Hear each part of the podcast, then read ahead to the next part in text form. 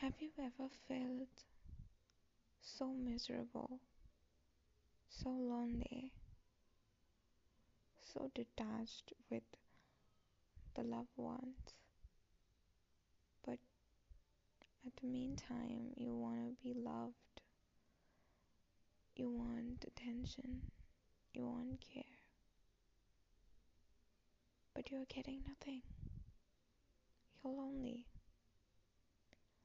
You're dealing with your shits. What's he gonna do?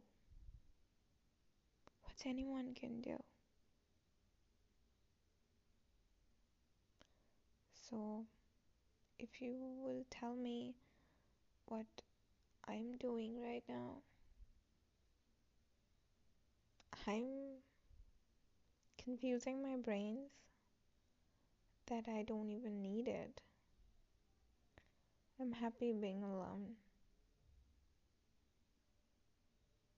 Which I'm not, I know, but I'm ignoring my true feelings. And it doesn't even hurting me. Cause I'm making fool out of myself.